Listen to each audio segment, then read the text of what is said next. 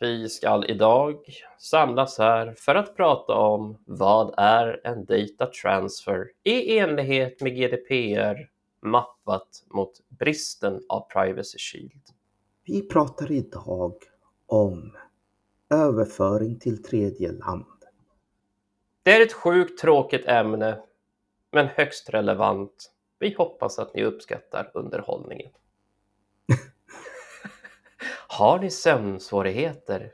Lyssna på oss idag så lovar vi att om tre och en halv minut så träffar ni John Blunt.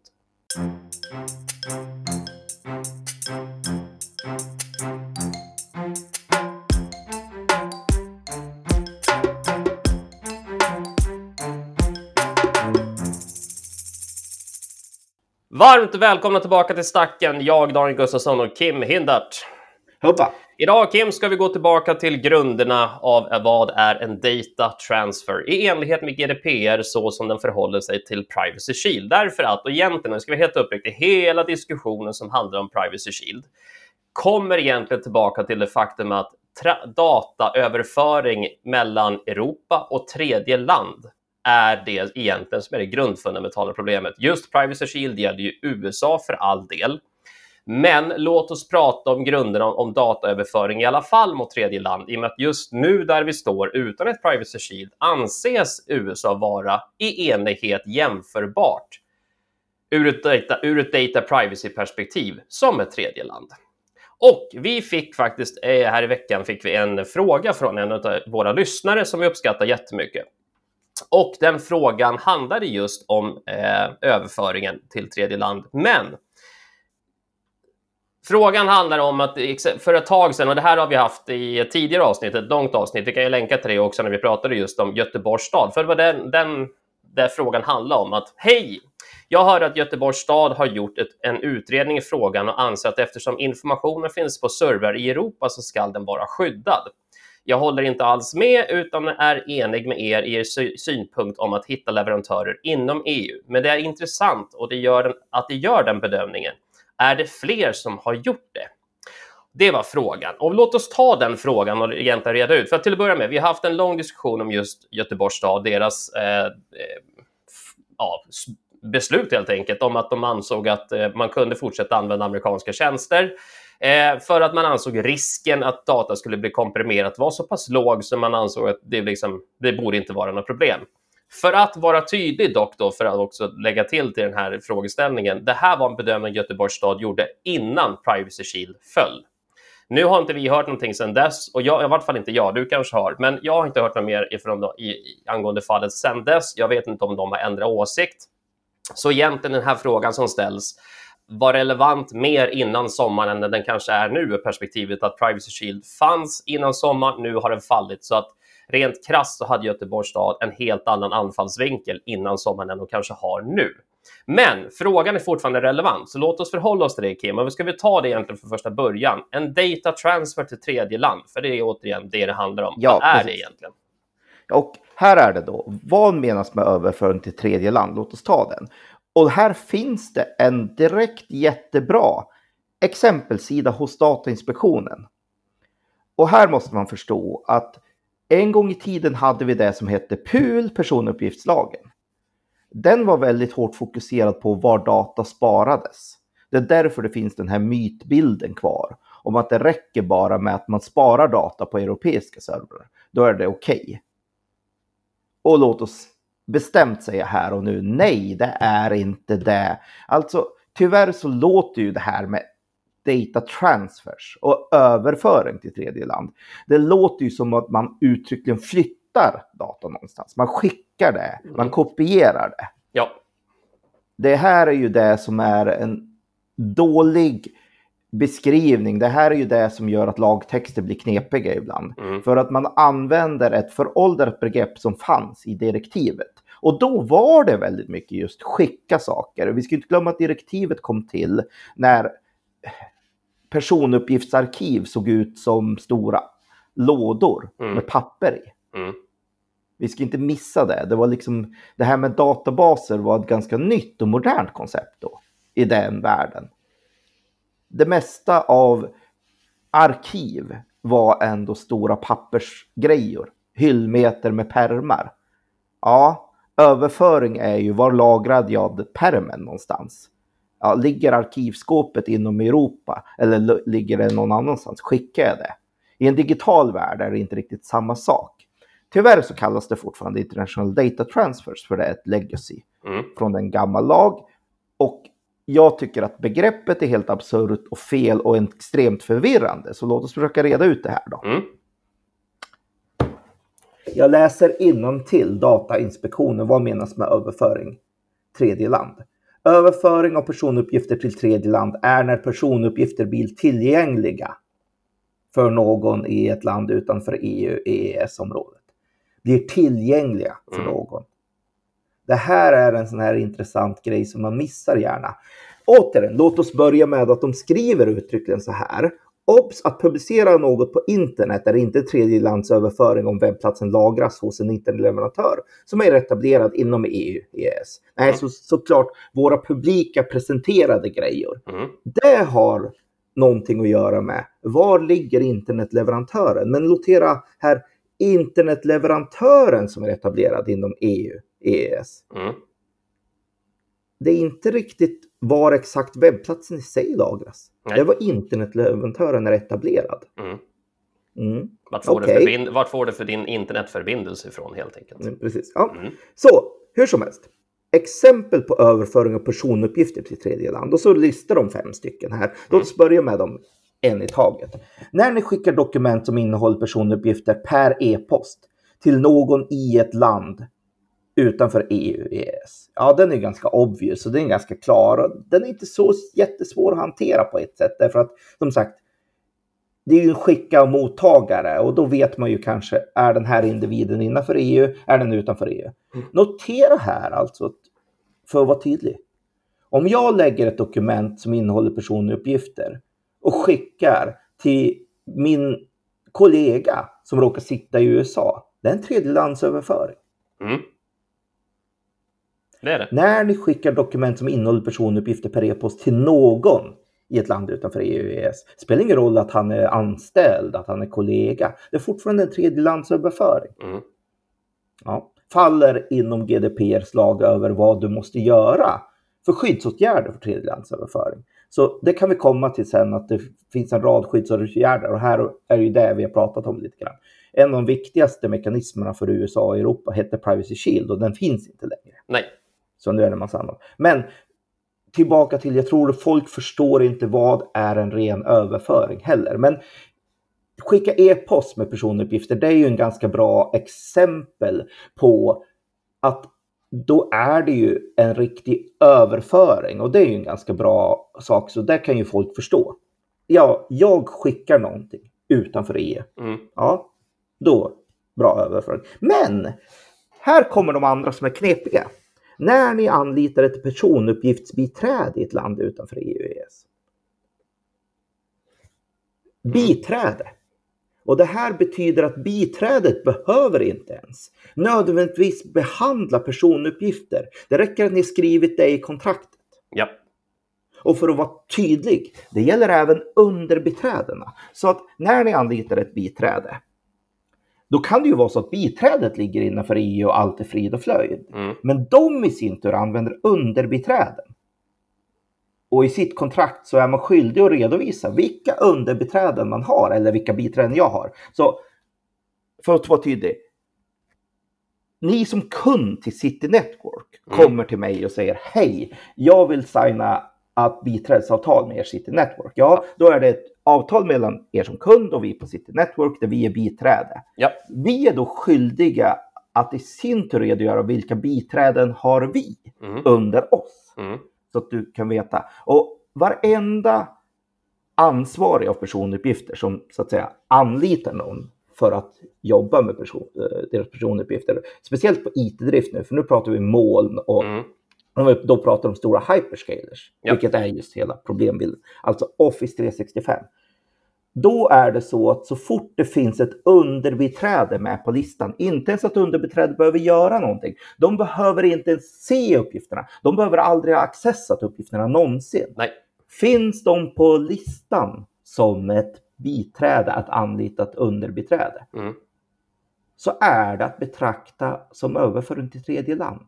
Det avtalet i sig är att betrakta som ett överföring till tredje land. Ja. Måste vi förstå.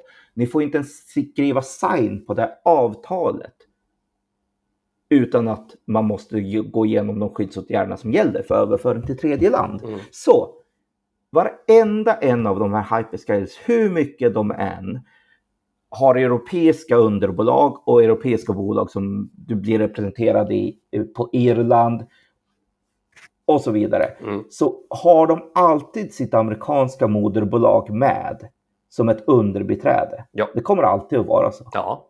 Så att, för att vara extremt tydlig. Underbiträdena i de stora hyperscalers kommer alltid att innehålla vad heter det, företag och juridiska personer utanför EU. Ja, och det är ju inget konstigt. De är ju i det här fallet amerikanska bolag. Så menar, hade vi vänt på kuttingen, så menar, hade vi startat och lanserat tjänster i USA så hade vi fortfarande haft vårt svenska moderbolag som un, under, underbeträde. Så hade det ju varit. Så att det, det är ju åt bägge hållen. Så det är ju inget märkligt Mm. egentligen. Det är ju inget konstigt. Nej, så. så där. Så att det är absolut inget konstigt, men här, här tror jag inte folk förstår att det spelar ingen roll om underbeträdet inte ens någonsin ever i historien eh, går in och gör någonting med datat. Nej. Bara att man har det med i kontraktet är att betrakta som överföring till tredje land. Mm. Så låt oss vara liksom tydliga med det. Så här har ni ju liksom så att säga en grej att se över. Och då menar jag att många missar att se över sina underbiträden. Mm. Eh, och då är det just därför att det är en överhängande risk att väldigt många inom IT-sidan idag som tillhandahåller någon form av digital tjänst i något av stegen använder sig av Amazon, Microsofts Azure eller Google Cloud. Så det är en ganska stor grej. Så det, och då måste man liksom brottas med idén med överföring till tredje land. Så Mm. det är bara så. Ja. Nästa punkt som de säger, när ni ger någon utanför EU, EES tillgång, exempelvis läsbehörighet till personuppgifter som vi lagrade inom EU, EES. Mm. Så att här har vi två exempel som är väldigt tydliga. Ett, bara att ni signar ett kontrakt, så bara juridiska saker med någon som är registrerad utanför EU, EES. Det är en överföring, inte att de ens kommer åt data. Nej. Nästa steg är att om någon utanför EU kan läsa data som personuppgifter, kan accessa data som innehåller personuppgifter som finns innanför EU. Så jag kan ha alla mina grejer lagrade på servrar stående i Sverige. Men det är fortfarande tredjelandsöverföring om någon utanför EU kan komma åt det. Exakt. Så att om ni anlitar en konsult för att hjälpa er utanför EU, om ni anlitar administratörer som sitter utanför EU, och här gäller det inte bara hyperscales, här gäller det jättemånga av våra stora sourcing partners också. Det är väldigt poppis och vanligt att du tar hjälp från Pakistan, Indien, eh, ja, Bangladesh, Ukraina. Ja. Ja. Det är inte alls ovanligt heller även på de stora sourcingpartnerna att de anlitar det. Men då är det att betrakta som överföring till tredje land. Så hoppas vi alla inser trenden här att det räcker inte med att säga var sparas datat? Nej. Och vilka access till datat och vilka kontrakt har jag med folk som ska behandla datat? Mm. Så att du måste titta både på de kontraktuella bitarna, på de administrativa accessbitarna och på var faktiskt data sparas. Så fjärde punkten, när ni lagrar personuppgifter i en molntjänst som är baserad utanför EU EES. I en molntjänst som är baserad utanför EU EES. Och baserad betyder alltså var sitter företagsledning. Mm. Så punkt av de fem exempel som nu vad heter det, Datainspektionen listar så tre av dem funkar inte i någon av hyperscalers och kommer inte att kunna funka i någon av hyperscalers hur mycket de än brottas med det. Så för att vara extremt tydlig. Använder ni någon av de stora hyperscalers kommer det alltid, alltid, alltid tveklöst att röra sig om överföring till tredje land och ingenting annat. Och då måste man vidta skyddsåtgärder. Mm. Mm. Sen så sista punkten, när ni lagrar personuppgifter till exempel på en server i ett land utanför EU, EES. Och då är vi tillbaka till det som var grunden i det som egentligen var PUL en gång i tiden, som Mm. ändå är ganska obvious och ändå tydlig. Det här förstår ju folk. Om jag tar data ifrån Sverige och skickar det på en server som står spar, äh, lagrad i USA, ja då är det ju såklart en överföring utanför EU. Ja, det kan alla förstå, det är mer än naturligt. Men det är de här andra grejerna som är precis lika viktiga att förstå, att i den nya regulation så är det de som gäller. Mm. Mhm. Och, men här står vi då. då. Men, och för att vara tydlig då, då. Du sa ju att det här, de här hyperscalers kommer inte komma undan det här oberoende. Och egentligen är det egentligen, så länge nu det inte finns ett avtal exempelvis mellan Sverige, eller EU och USA, där de absolut flesta hyperscalers kommer ifrån. Skulle det komma fram ett nytt privacy shield som heter någonting annat, där vi är överens på bägge sidor om hur vi ska hantera det, ja, då ändras ju förutsättningarna.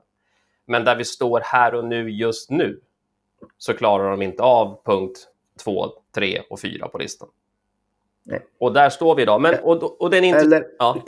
ja, klarar av, det är, det är tveklöst så att det rör sig om överföring tredje land. Det Exakt. finns ingen väg undan det, Nej. att det inte rör sig om tredje lands överföring. Exakt. Och det, det kan Göteborgs stad argumentera hur mycket de vill, men nej, det är överföring till tredje land vi alltid pratar om. Så fort du använder Office 365 Mm. så kan du ju antingen ha attityden jag har inga personuppgifter i mitt Office 365. Har du 6000 mailanvändare så är jag böjd att säga att det är fullständigt orealistiskt att tro att du inte åker på personuppgiftsbehandling inne i, i den. Och för att vara tydlig, det här... säger, men jag- Nej, men, nej, men, nej, men det, det är helt omöjligt. Och för att vara tydlig men det här gäller ju inte bara Office 365, det här gäller typ Google G Suite eller någon annan också. Så jag menar, Mm. Ja. det, det, är, det är samma för... Det är, nu ska vi inte bara hänga ut eh, Office Nej. 365 som det enda problemet, för det är långt ifrån sant. Men Mm. kanske den som har varit mest debatterad, mest använd. Men till din poäng, att hålla en mejllåda ren från personuppgifter är i princip omöjligt. Och här har vi en, en gedigen ut, utmaning framför oss. Så tillbaks till, men överföring till tredje land. Vi, du och jag, vi hade en, vi satt en liten sittning förra veckan med, med vi fick vara med på en liten sittning och prata med några människor och så fick vi en, en kommentar som jag tyckte var ganska relevant. EU har nu satt en lag i form av GDPR. EU har tagit en stans vad det gäller personuppgifter som vi nog alla kan ställa oss bakom att den är korrekt ur perspektivet det är en mänsklig rättighet att få sin integritet och identitet skyddad. Men, som, som uttrycket kom, vad har vi för alternativ i Europa då? då? För om vi har den här hårda svans, eller höga svansföringen om hur vi ställer oss till det här och precis de saker som du har, har listat upp för vad som gäller för trans, data transfer till tredje, till tredje land. Om vi nu inte då kan använda de här tjänsterna och vi inte, vad ska vi göra istället? Jag tyckte det var en ganska relevant kommentar och vi kanske inte hade svaret där och då, men är inte det också lite en, en, ett problem med det här nu? Vi har en hög Ja, svansföring, men vi vet inte riktigt hur vi ska dansa runt problemet heller. Nej, och här är det ju ändå tydligt att ja, vi saknar de tekniska förutsättningarna till stor del eh, därför att vi har inte, vi har bara inte investerat i en europeisk infrastruktur på ett vettigt sätt. Så att nej, nu, nu sitter vi här lite grann i problembilden. Men det jag tycker är viktigt att förstå, det är det här med att det här är ändå en väsentlig mänsklig rättighet. Så EU-domstolen menade att du kan inte förhandla bort mänskliga rättigheter baserat på att vi saknar tekniska förutsättningar. Mm. Så att en mänsklig rättighet är ju någonting större än att oj, råkar vi ha de tekniska strukturen för att klara en sån grej? Mm. Nej, då får vi väl bygga den då. Det är lite grann som att eh, jag, jag gjorde jämförelsen. Det var jättebråk på 20-talet när man skulle införa kvinnlig rösträtt. Mm. För alla byråkrater sa att vi har minsann inte strukturen för kvinnlig rösträtt, så vi kan inte införa kvinnlig rösträtt. För det kommer inte att fungera i våra system. Vi har inte den processen att klara av att registrera kvinnor så att de kan rösta. Mm. Ja, men det är inte ett argument för att man inte ska införa kvinnlig rösträtt för att vara tydlig. Nej. Det, det, går inte att säga ja, vi har inte det. Men har man helt, helt rätt i det faktum att vi behöver se över och strukturera fungerande system inom Europa. Ja, förhoppningsvis nu så man, man, kan se de här trenderna och rörelserna inom Europa med att de faktiskt flyttar sig åt det hållet, mm. vilket jag tycker är bra. Mm. Mm. Men ska vi gå tillbaka lite grann till vad är det då som var den här stora grejen med Privacy Shield och vad var det? Ja. Så att säga då. Mm. För nu har, vi nu har vi pratat ändå om, och jag hoppas vi har argumenterat, stänger debatten om att nej, bara för att du sparar data inom Europa så är det inte skyddad från tredjelandsöverföring. Så när du nu gör överföring tredje land, då finns det ett kapitel inom GDPR, kapitel 5, som berättar exakt vilka skyddsåtgärder måste du vidta för att göra det. Mm. Och då fanns det en gång i tiden, eller finns nu alltså fortfarande ett gäng listade länder som säger att ett tredje land har adekvat skyddsnivå. Det här har EU-kommissionen kommit överens om med respektive länder om att de här länderna har en gemensam skyddsnivå och respekterar europeiska lagar på ett mm. sådant sätt att vi vet att har man bara ett biträdesavtal, precis som om, man, om de varit ett land inom EU, så kommer de ha samma skyddsnivå som om man hade flyttat från Sverige till Ungern eller från Sverige till Estland. Så hade de här också då haft ett gemensamt skyddsnivå som är motsvarande det i EU. Här finns det en, bunt länder registrerade faktiskt som har det här i sin process. Som ändå har ganska tydligt gjort ganska stora steg för att vara lik EU i sin behandling av personuppgifter. För att till och med vissa av de här länderna har till och med tagit GDPR i sin helhet och skrivit in det i lag hos sig också. Mm. Bara för att ha samma lag, samma nivå. Så att det är det. Men om vi tittar, vissa länder, typ Schweiz, mm. Japan, det är så här ty tydliga länder som ändå vill också vara med på det här. Mm. Israel är ett annat land som ändå vill vara med och delar samma uppfattning om att det här är. Eh, sen har vi de här små länderna runt omkring Europa som inte vill stå utanför. Andorra, mm. vi har Isle of Man, Färöarna, Jersey. Ja, mm. ganska naturligt. De har ändå alltid tillhört Europa i sig. Ja men de är små regioner som officiellt måste... Men här är det ju. Men vi har länder som Uruguay och Argentina som vi kanske inte tänker på så mycket i Europa sett, men de har kommit väldigt långt mm. i samma idé och grundläggande värdering om det här med att privacy är någonting som är viktigt att skydda. Mm. Och, och här har vi då. Och fram tills för ett par månader sedan så hade USA en liknande mekanism med, som då gällde företag som anslutit sig till det som kallades Privacy Shield. Privacy Shield var en grej där amerikanska företag frivilligt kunde ställa sig under ett regelverk som gjorde att det var tänkt att de skulle skydda. Mm. var tillräckligt bra skyddsnivå, skyddsnivå. Så att du som företag, du som ansvarar för personuppgifter skulle inte behöva tänka på någonting annat än att kolla om det här företaget ansluter till Privacy Shield. Ja, är de det? Vad bra. Då kan du behandla dem till ett biträdesavtal, precis som de legat i Schweiz eller ja. i Norge. Ja, då hade det inte varit något problem. Nu så visar det sig att med Schrems-domen så sa EU-domstolen att USA just och just Privacy Shield var ett problem för amerikanska staten, amerikanska myndigheterna har väldigt mycket snooping och eh, spionlagar som gör det möjligt att spionera mm. på folks personuppgifter. Mm. FISA 702 och sådana saker. Det finns några stycken där som gjorde att de sa att ah, USA som land hade inte adekvat skyddsnivå i sin egen rättspraxis. Nej. Ja, därför så kullkastade de helt enkelt Privacy Shield rakt igenom. Mm. Så nej, Privacy Shield gäller inte och det gällde från dagen de föll domen så är det olagligt att falla tillbaka på Privacy Shield som mm. en hantering. Ja, då finns det ju det här som heter standardklausuler. Ja. Det är också en mekanism för att just göra lämplig skyddsåtgärd i de fall du vill skicka eller överföra personuppgifter till ett land som inte står på den här listan av förcertifierade länder. Mm. Då är det du som ansvarig som har all skyldighet att säkerställa att de kontrakt du skriver och det land du ska göra en överföring till Mm. har samma skyddsnivå som om du gjort det till ett EU-land. Mm. Det här är en jättesvår uppgift kan jag säga. Bara. Ja, det är det.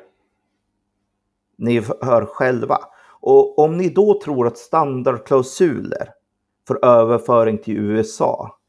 Ja, alltså som de sa, EU-domstolen sa att standardklausuler gäller fortfarande. Ja, det gör det, men du som ansvarig då för personuppgiftsförflyttningen måste göra riskbedömningen, säkerhetsåtgärden för att säkerställa att det är. Så att de fri, befriar inte det att det måste vara samma skyddsnivå som om du flyttat det till ett EU-land som om du flyttar det till det här tredje landet. Nej. Så det beror ju helt på tredje landets lagar och förordningar. Mm. Men då blir det du som ansvarig som får ta hand om det för de enskilda grejerna. Mm. Och här är ju då problemet kanske med USA där domstolen precis underkänt hela USAs rättssystem Mm. och kullkastat Privacy Shield. Mm. Hur ska du som enskilt bolag då säkerställa Ja. att det som kullkastade hela EU-kommissionens förmåga att förhandla med USA. Ska du i ett enskilt kontrakt då säga, men vet du vad? Jag kan däremot göra att amerikanska staten och myndigheterna kringgår det här med FISA och massövervakning. Nej, Nej, och det, det, är ju det, som är, det är ju det som är orimligheten i hela det sammanhanget. Och eh, standardklausuler också brukar benämnas som general terms om man köper internationella tjänster. Så Mm. standardklausul är svenska namnet för general terms. Men, det här har, men här står vi ju med, med det reala problemet att just som du säger, inget, inget svenskt, europeiskt, internationellt företag kan med rak rygg säga, eller kommun, landsting, stat för den saken, kan med rak rygg säga jajamän, vi kommer garantera att amerikanska staten i det här fallet då kommer att följa våra direktiv. Det, det existerar ju inte. och då är det så att nej är svaret enkelt. Ingen kan använda hyperscalers på något sätt så länge de inte splittar upp sig uttryckligen faktiskt splittar upp sig och lägger en del av sig helt registrerat inom EU. Mm, Så, så länge du har de här olika grejerna, att det faktiskt sker en tredjelandsöverföring och då är USA ett av de länderna, så kommer det vara jättesvårt och i praktiken omöjligt att göra på något sätt lagligt. Att använda dem för behandling av personuppgifter. Mm. Då har ni valet ta bort behandling av personuppgifter mm, eller fall tillbaka på en annan sån här situation som heter särskilda situationer och enstaka fall. Mm. Där du till exempel kan be om medgivande för att hantera personuppgifter. Det kommer att vara extremt stökigt det också. Speciellt för mailanvändande kommer det vara extremt stökigt. Mm, Teoretiskt går det. Eller så kan du säga att vi använder inte det för behandling av personuppgifter alls. nej. Ja, och då har vi redan sagt att samma sak där. Din mailkorg kommer att vara jättesvår. Ja, framförallt med, med betanke på definitionen av personuppgift inom, enligt GDPR. Den listan är ganska lång. Vad är en personuppgift? Vad som helst som kan identifiera en unikt levande person är en personuppgift, ska behandlas som en personuppgift. Så att det är nästan omöjligt, eller ja, det är i princip omöjligt att hålla det borta.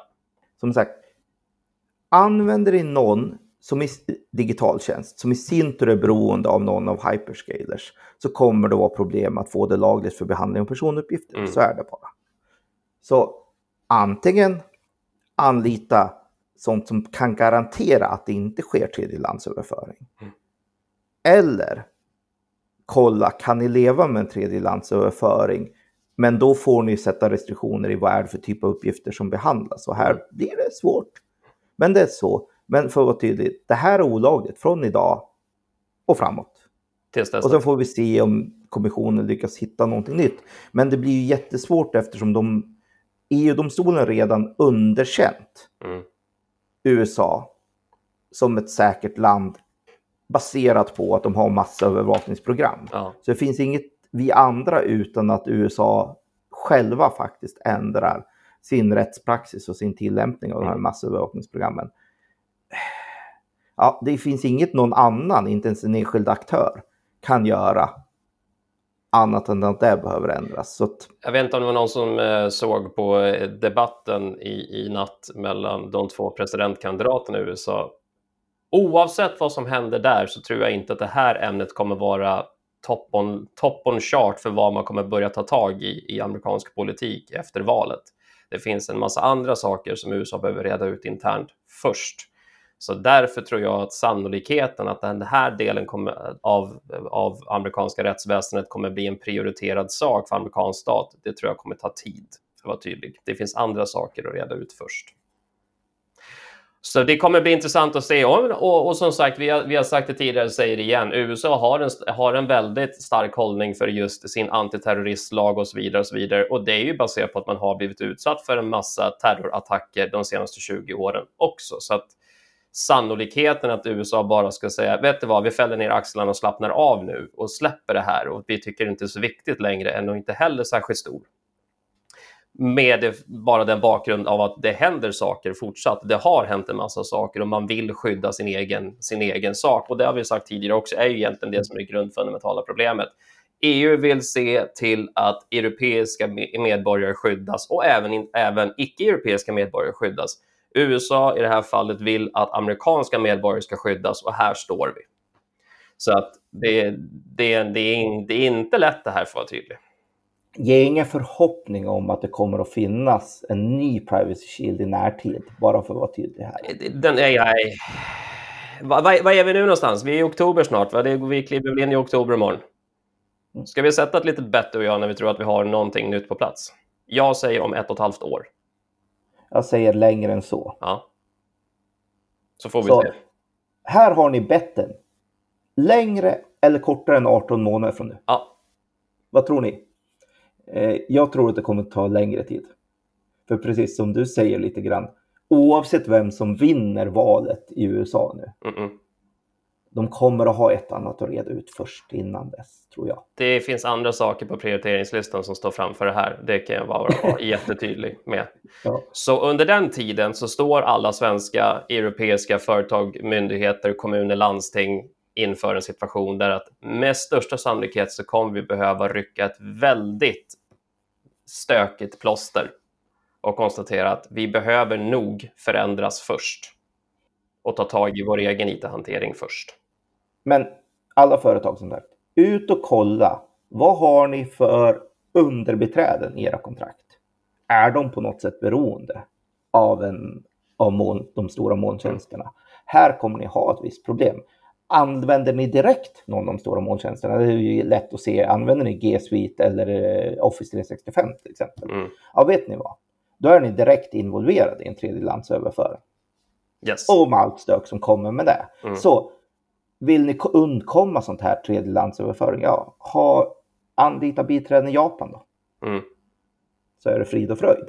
Men med det här sagt så först och främst, försök ha saker innanför EU, men jag håller med. Det finns inte en överflöd av leverantörer inom EU. Men det vill jag också vara väldigt tydlig med att säga. Det finns sådana. Mm. Mer än oss också. Det Oh ja. finns sådana.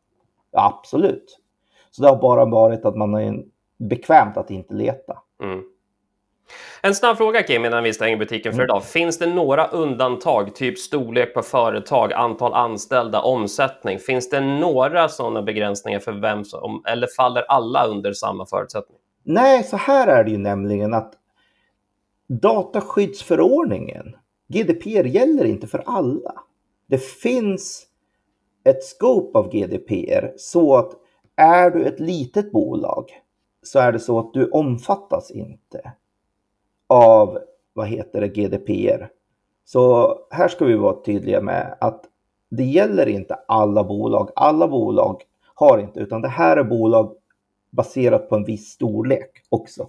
Så att eh, faktiskt så finns det tydliga undantag i vad vem, eh, GDPR omfattar också. Så att det får man inte glömma bort. Mm. Alla omfattas inte av GDPR. Så det första man ska göra det är ju att ta, titta på sin egen storlek på bolag, omsättning, förutsättning och så tittar man i lagtexten om det är så att vi faller under det här eller om vi inte gör det. Majoritet av oss gör det för att vara tydliga. Eh, och framförallt så fort du är någon form av databiträde, då spelar det ingen som helst roll om du är enmansföretag och omsätter 3 miljoner. Är du med i en data processing-process av personuppgifter så faller du under klubban också. Så var tydlig. Ja, precis. För att som sagt, då är det inte dina personuppgifter, Nej. utan då behandlar du personuppgifterna. Så då är det ju helt, en hel fråga om, så att säga, vad är den ansvariga storlek? Mm. Så, men normalt om den ansvariga kommer och säger att jag vill skriva ett biträdesavtal med dig så kan du vara ganska säker på att då är den ansvariga av en sån storlek. Annars hade de inte behövt fråga efter biträdesavtal Nej, heller. Exakt. Så nej, så eh, det är så. Men nej, den gäller inte för alla i storlek. Så, eh, om du är tillräckligt liten så gäller den inte. Men det är inte en rätt affärsstrategi att säga att vi ska bli mindre så vi slipper GDPR. Om vi säger så. Du vet vad, goda, goda råd är dyra just nu kan jag säga. Ja, det, precis. det är kanske Det- de som har absolut tagit den stansen att vi kapar Ja, ner exakt, storlek så på bolaget. Ja, så jag, jag, jag, jag tror inte att åh, vi ska hålla ner vår omsättning bara för att vi ska komma undan. Nej, jag, tycker, Det- jag tror inte heller på den affärsstrategin, men vet du vad? Men vet du vad? Vi Jag har inte sett det sista än. Nej, jag har inte det. Nej, så. Men här är i alla fall. Så.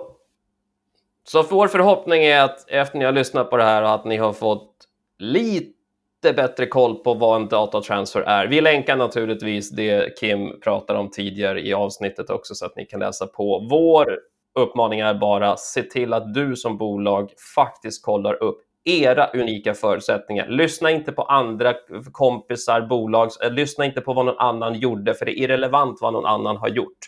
Du har din unika situation som företag. Den måste du ha koll på. Mm. Har du något mer du vill lägga till Kim innan vi stänger butiken? Nej, inte annat än att eh, för att svara på den här mejlfrågan. Mm. Ja, vi håller med. Nej, det räcker inte med att säga att uppgifter sparas på en server inom Europa. Nej. Nej. Det hade varit fungerande om det sparats på en server inom Europa med bara administratörer som sitter inom Europa som har access till den. Med bara eh, underbiträden som ingår i bolag registrerade i Europa. Mm. Då hade vi kunnat ha det. Mm. Och det hade varit okej. Nu, som, som vi sa, Office 365 Microsoft. Microsoft är ett amerikanskt bolag och fram tills de uttryckligen säljer en del av sig och sätter upp det och kör det fristående i Europa så är de ett amerikanskt bolag. Och det är jättesvårt för dem att vara något annat. De kan ju så att säga inte ändra sin identitet på det sättet heller, att vi är ändå amerikaner. Nej, och menar, vi får ändå ge, ge Microsoft cred att de är det ju enda bolag, mig vetligen, som har utmanat amerikansk stat Mm. själv på det faktum att man faktiskt tog det till rätten av att försöka få förklara att den här svansföringen som vi håller i USA i princip mördar våra förutsättningar att agera i Europa. Så att man, jag, jag ska ändå ge Microsoft att de gjorde, de gjorde ett tappert försök, men de, de fick ett avslag på det.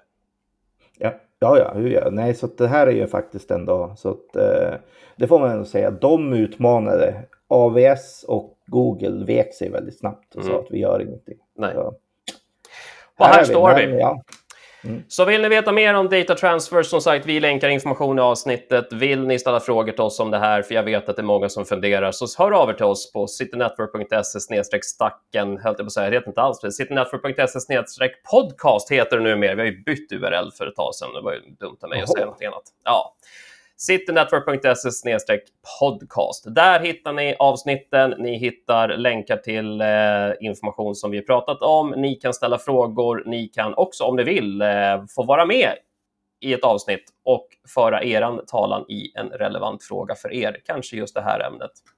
Tills dess så hörs vi framåt. Ha det bra Kim. Hubba.